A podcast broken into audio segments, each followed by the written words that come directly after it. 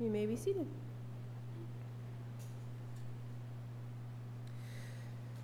The scripture lesson this morning comes from Luke, chapter 9, verse 51 through 62.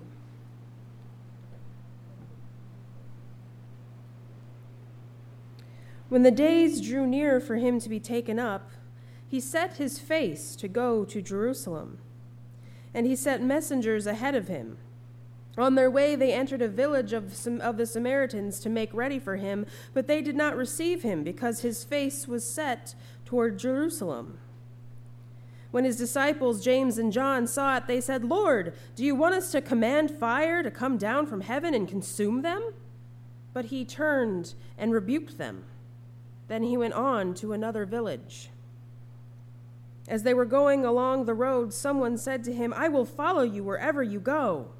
And Jesus said to him, "Foxes have holes, and the birds of the air have nests, but the Son of Man has nowhere to lay his head." To another he said, "Follow me." But he said, "Lord, first let me go and bury my father." But Jesus said to him, "Let the dead bury their own dead. But as for you, go and proclaim the kingdom of God." Another said, "I will follow you, Lord, but let me first say farewell to those at my home." Jesus said to him, "No one who puts a hand to the plow and looks back is fit for the kingdom of God." The word of God for the people of God. Thanks be to God.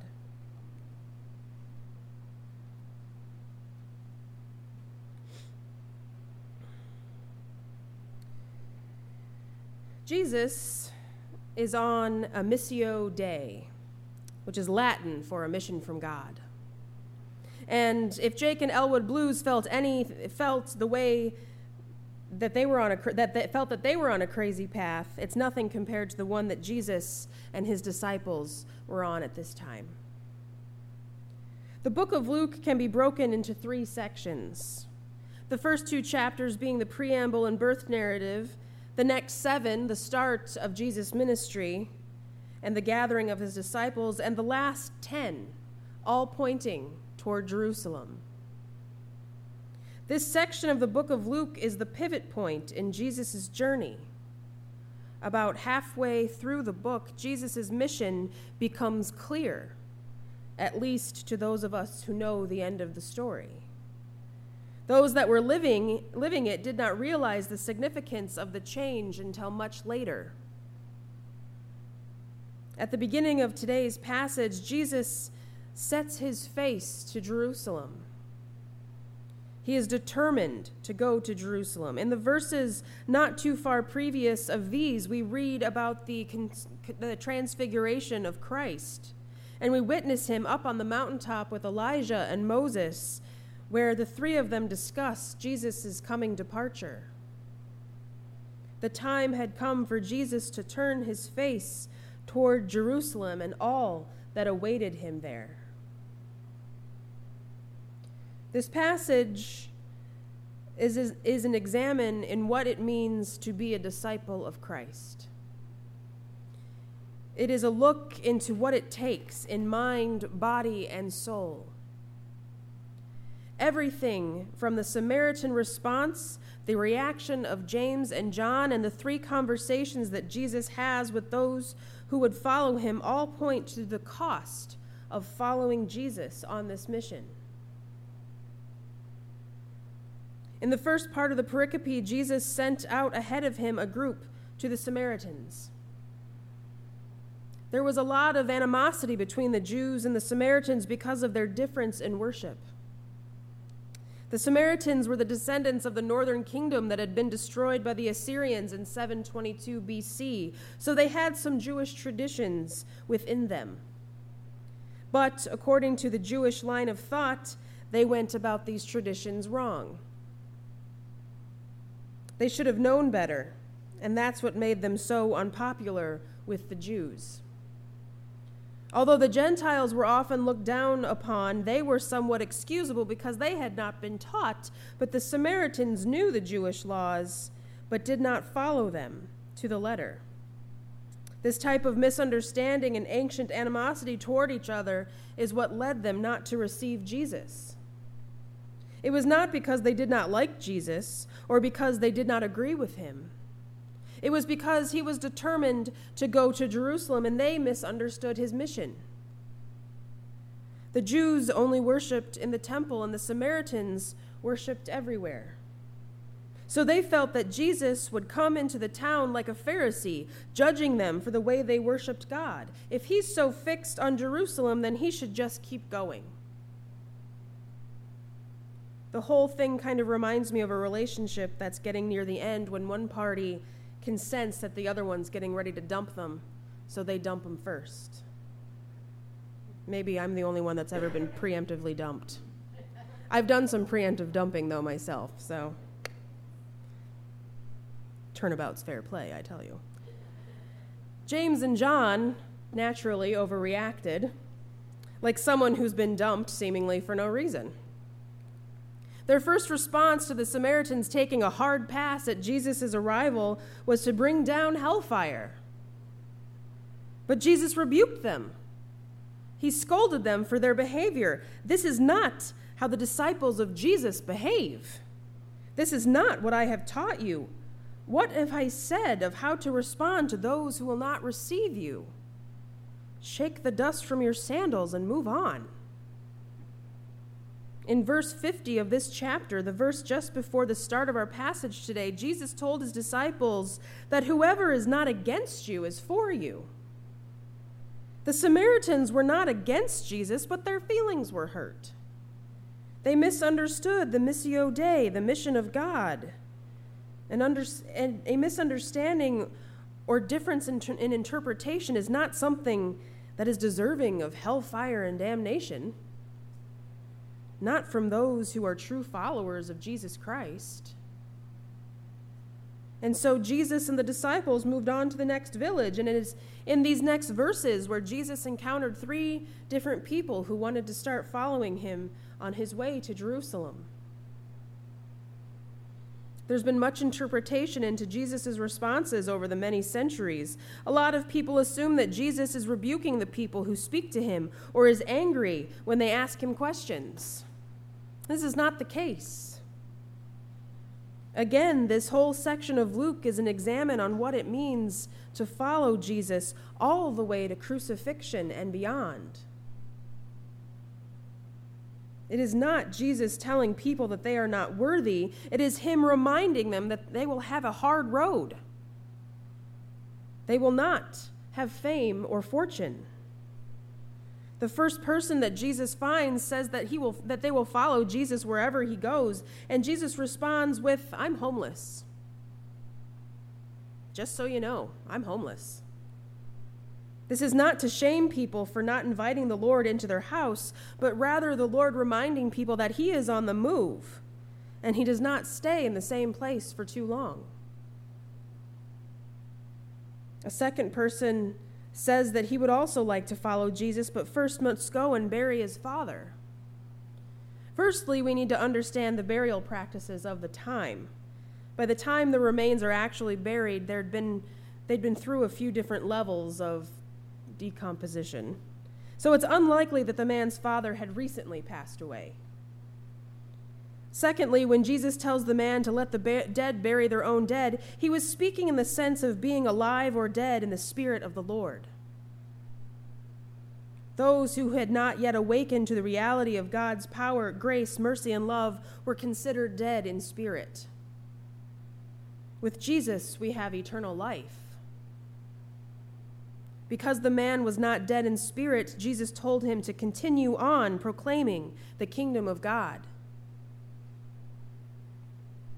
The third person tells Jesus that they want to follow him. "Oh, but wait, I need to say goodbye to my family." And Jesus says, "Nope, you're either moving ahead or you're moving back. Once you've put your hand on the plow, you cannot turn around." The difficult piece of this passage is that there are bigger things happening than the people are seeing. Remember that Jerusalem is where prophets go to die. When the people ask to follow Jesus, they don't always know what they're asking. Later, when James and John ask to be at Jesus' left and right, they don't fully understand what they ask because that means they would be crucified too. The things that Jesus requested of these people and the things he requests of us are not hard. There is nothing inherently difficult in Jesus' words. The difficulty and the complications of the requests come in when what we place on them, when we forget our place in the body of Christ and our mission and our place in the mission of God. Love your neighbor as yourself and love God with all of your mind, body, and soul are not hard requests. But we are full of excuses as to why we cannot love our neighbor and why we cannot love God with everything we have. When we look at the people around us every day and we decide that they are not worthy of our love or our understanding, we are forgetting our place. Vengeance and judgment are not ours, they are God's. When someone does not accept the words or work of our discipleship, we do not rain down hellfire, figuratively or literally. We are to shake the dust from our sandals and move on to the next place.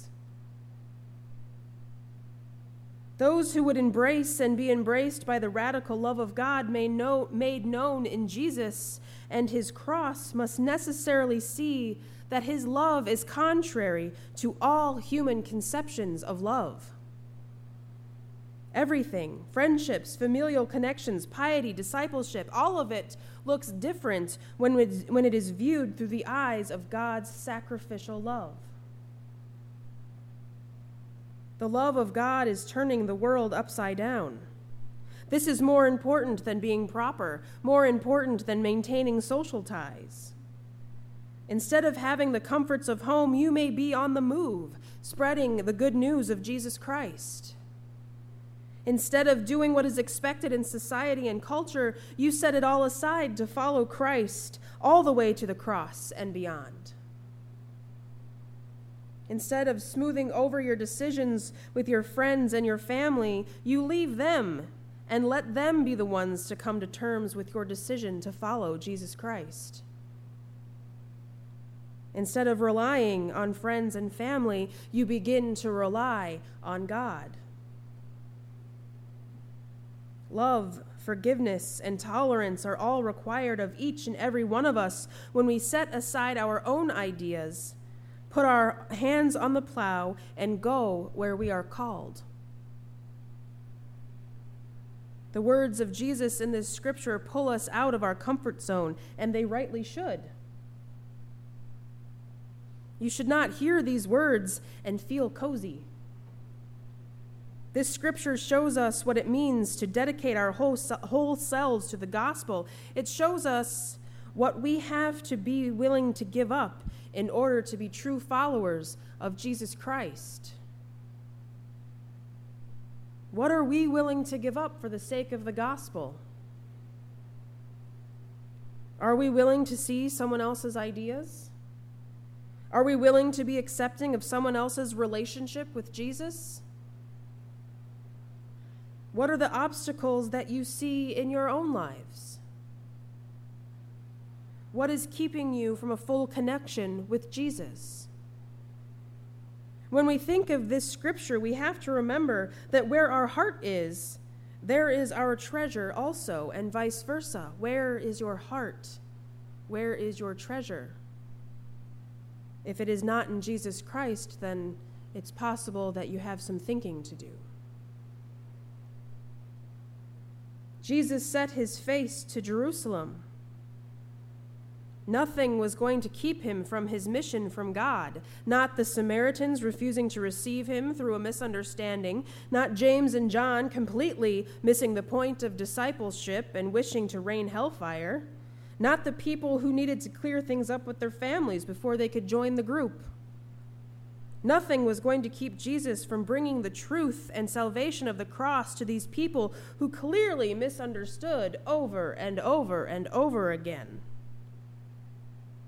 Just as Jesus was determined for Jerusalem, so shall we be for the kingdom of God. No one and nothing should stand in our way on our own path to salvation. The actions and words of others have nothing to do with our own relationship with Jesus Christ. Do not let the actions of others cause you to stumble or cause you to stay separate from our Lord. And do not let your own ideas of discipleship give obstacles to others on their path to salvation. Jesus desires us to join him on this journey, but we've got to get out of our own way. Amen.